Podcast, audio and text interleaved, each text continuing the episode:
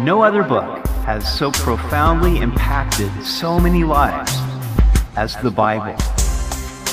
Welcome to Simply the Bible, the Through the Bible teaching program of Pastor Daryl Zachman of Calvary Chapel, Treasure Valley. Today we look at Psalm 80, where Asaph speaks out against those who have conspired against the Lord and against Israel and prays for God to confound them. We hope you'll join us as Pastor Daryl continues in the Psalms on Simply the Bible.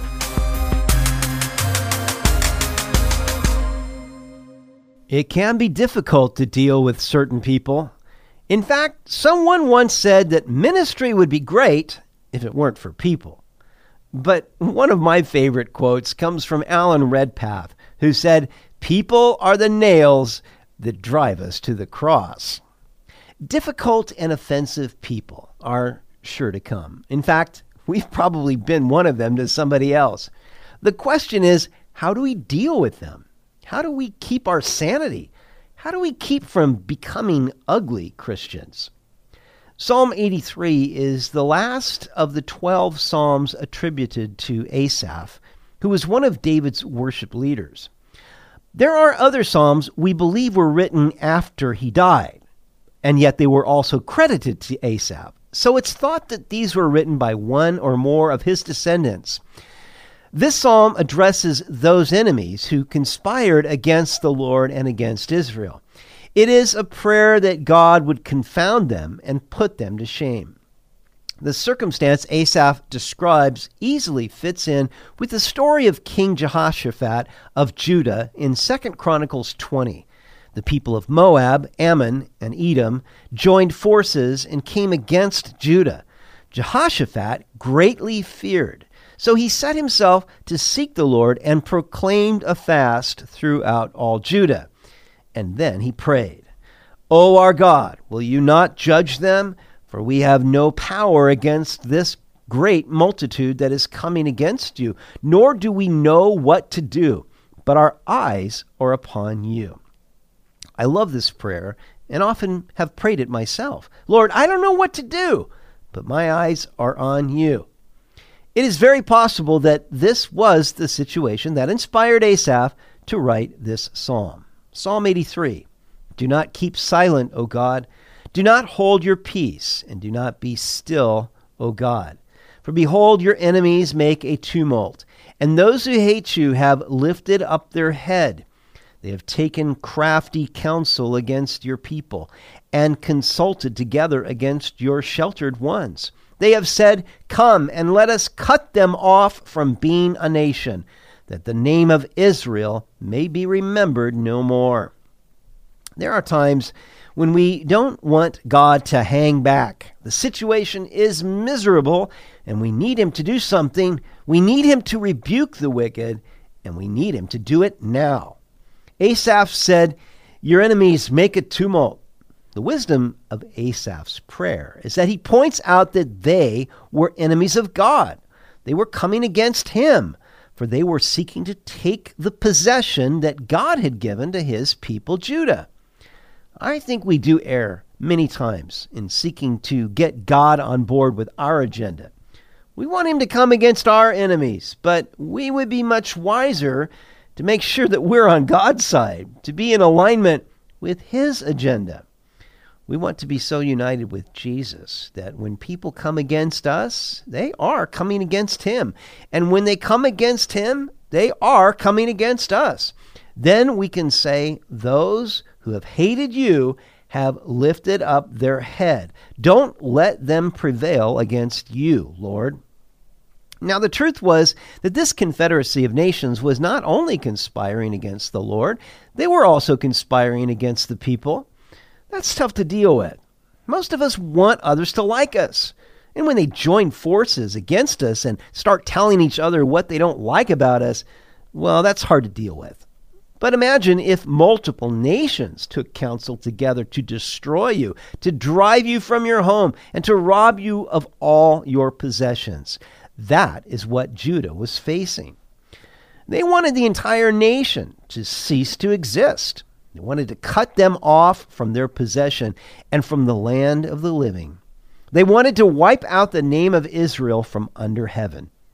This effort to destroy God's chosen people has been going on a long time and has been repeated throughout history. Hitler sought to exterminate the Jews.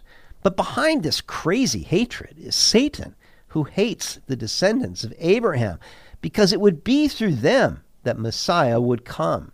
And even now, Satan hates them because they represent God's faithfulness to always keep his promises. The fact that Israel exists today as a nation, after having been scattered throughout the world for 1900 years, is a miracle of God's power to protect his chosen ones and to bring to fulfillment this final hour when God will wrap up history as we know it and establish Jesus Christ as King of Kings and Lord of Lords. In every generation, the devil says, Let us cut off the Jews. But it will always fail, for God preserves his people forever. For they have consulted together with one consent. They form a confederacy against you, the tents of Edom and the Ishmaelites, Moab and the Hagrites, Gebal, Ammon, and Amalek Philistia with the inhabitants of Tyre. Assyria also has joined with them. They have helped the children of Lot, Selah. The devil has the numbers. He knows how to get people who normally will have nothing to do with each other to unite against God and his people. The Pharisees and Sadducees of Jesus' day normally had nothing to do with each other, but they united against Christ. Here, the descendants of Lot, Moab and Ammon, were joined with the descendants of Esau and with the descendants of Ishmael, Abraham's son by Hagar. The Amalekites were perennial enemies of Israel, as were the Philistines. Even the people of Tyre, who had collaborated with Solomon in building the temple, joined in this evil conflagration of nations. Assyria, too, joined the confederacy. Who wouldn't be terrified by such an enormous army. No wonder Jehoshaphat called for a fast and for all the people of Judah to seek the Lord. They were in desperate and dire circumstances.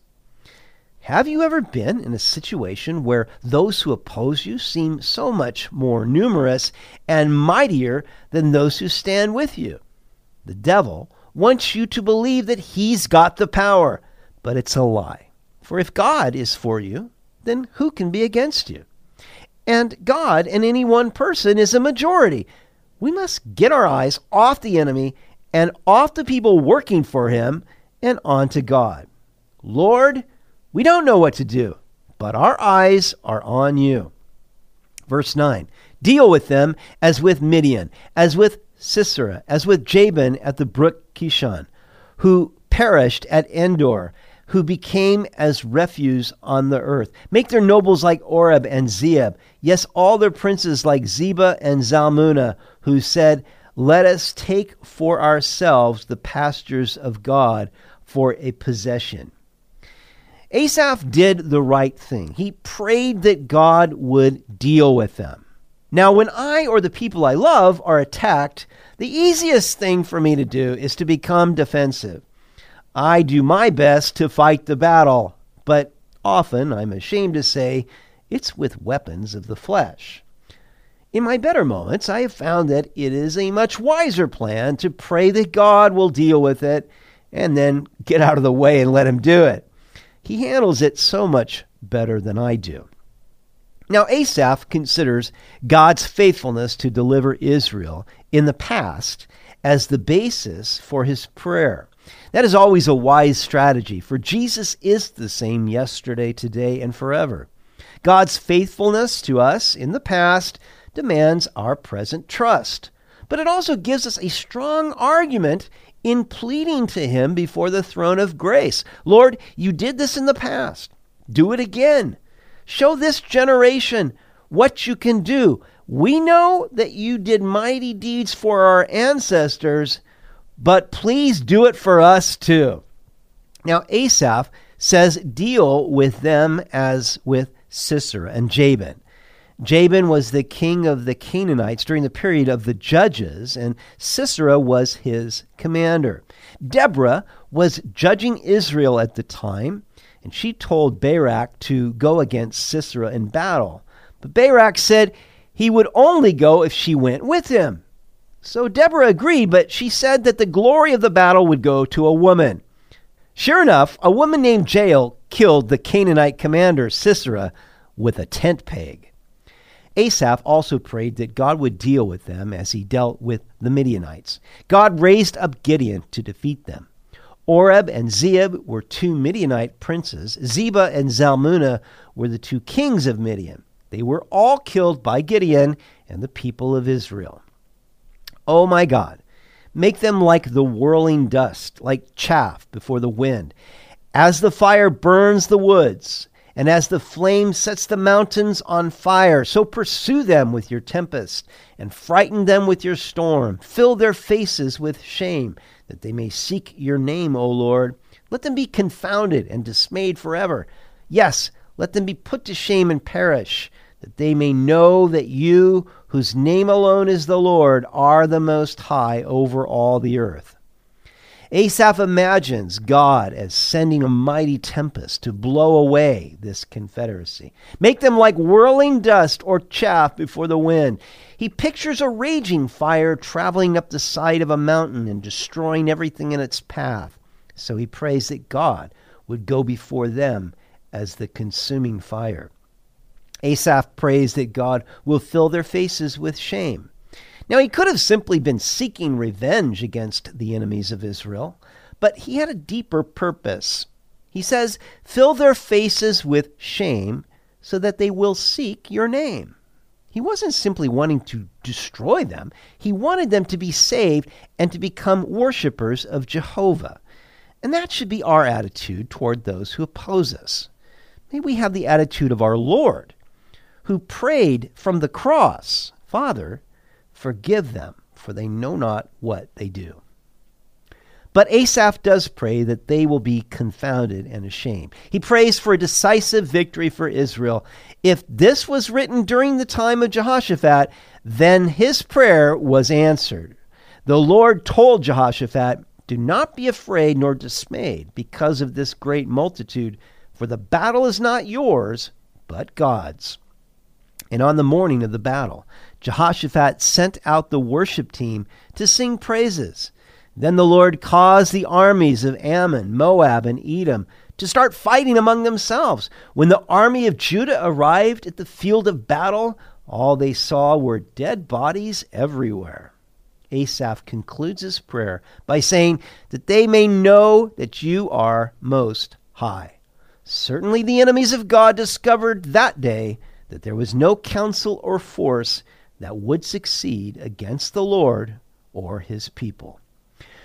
Whatever challenges you may be facing, I pray that God will give you faith that He is big enough to deal with them. Remember, the battle belongs to the Lord. Trust in Him and stand and see His salvation. You've been listening to Simply the Bible the Through the Bible teaching program of Pastor Daryl Zachman of Calvary Chapel, Treasure Valley. For more information about our church, please visit our website at calvarytv.org. To listen to other episodes, go to 941thevoice.com or check out our podcast on iTunes or Spotify. If you have any questions or comments, please contact us through our website Next time, we'll look at two Psalms from the sons of Korah that speak of the blessedness of dwelling in the Lord's house and pray for revival and restoration. We hope you'll join us as we continue in the Psalms on Simply the Bible.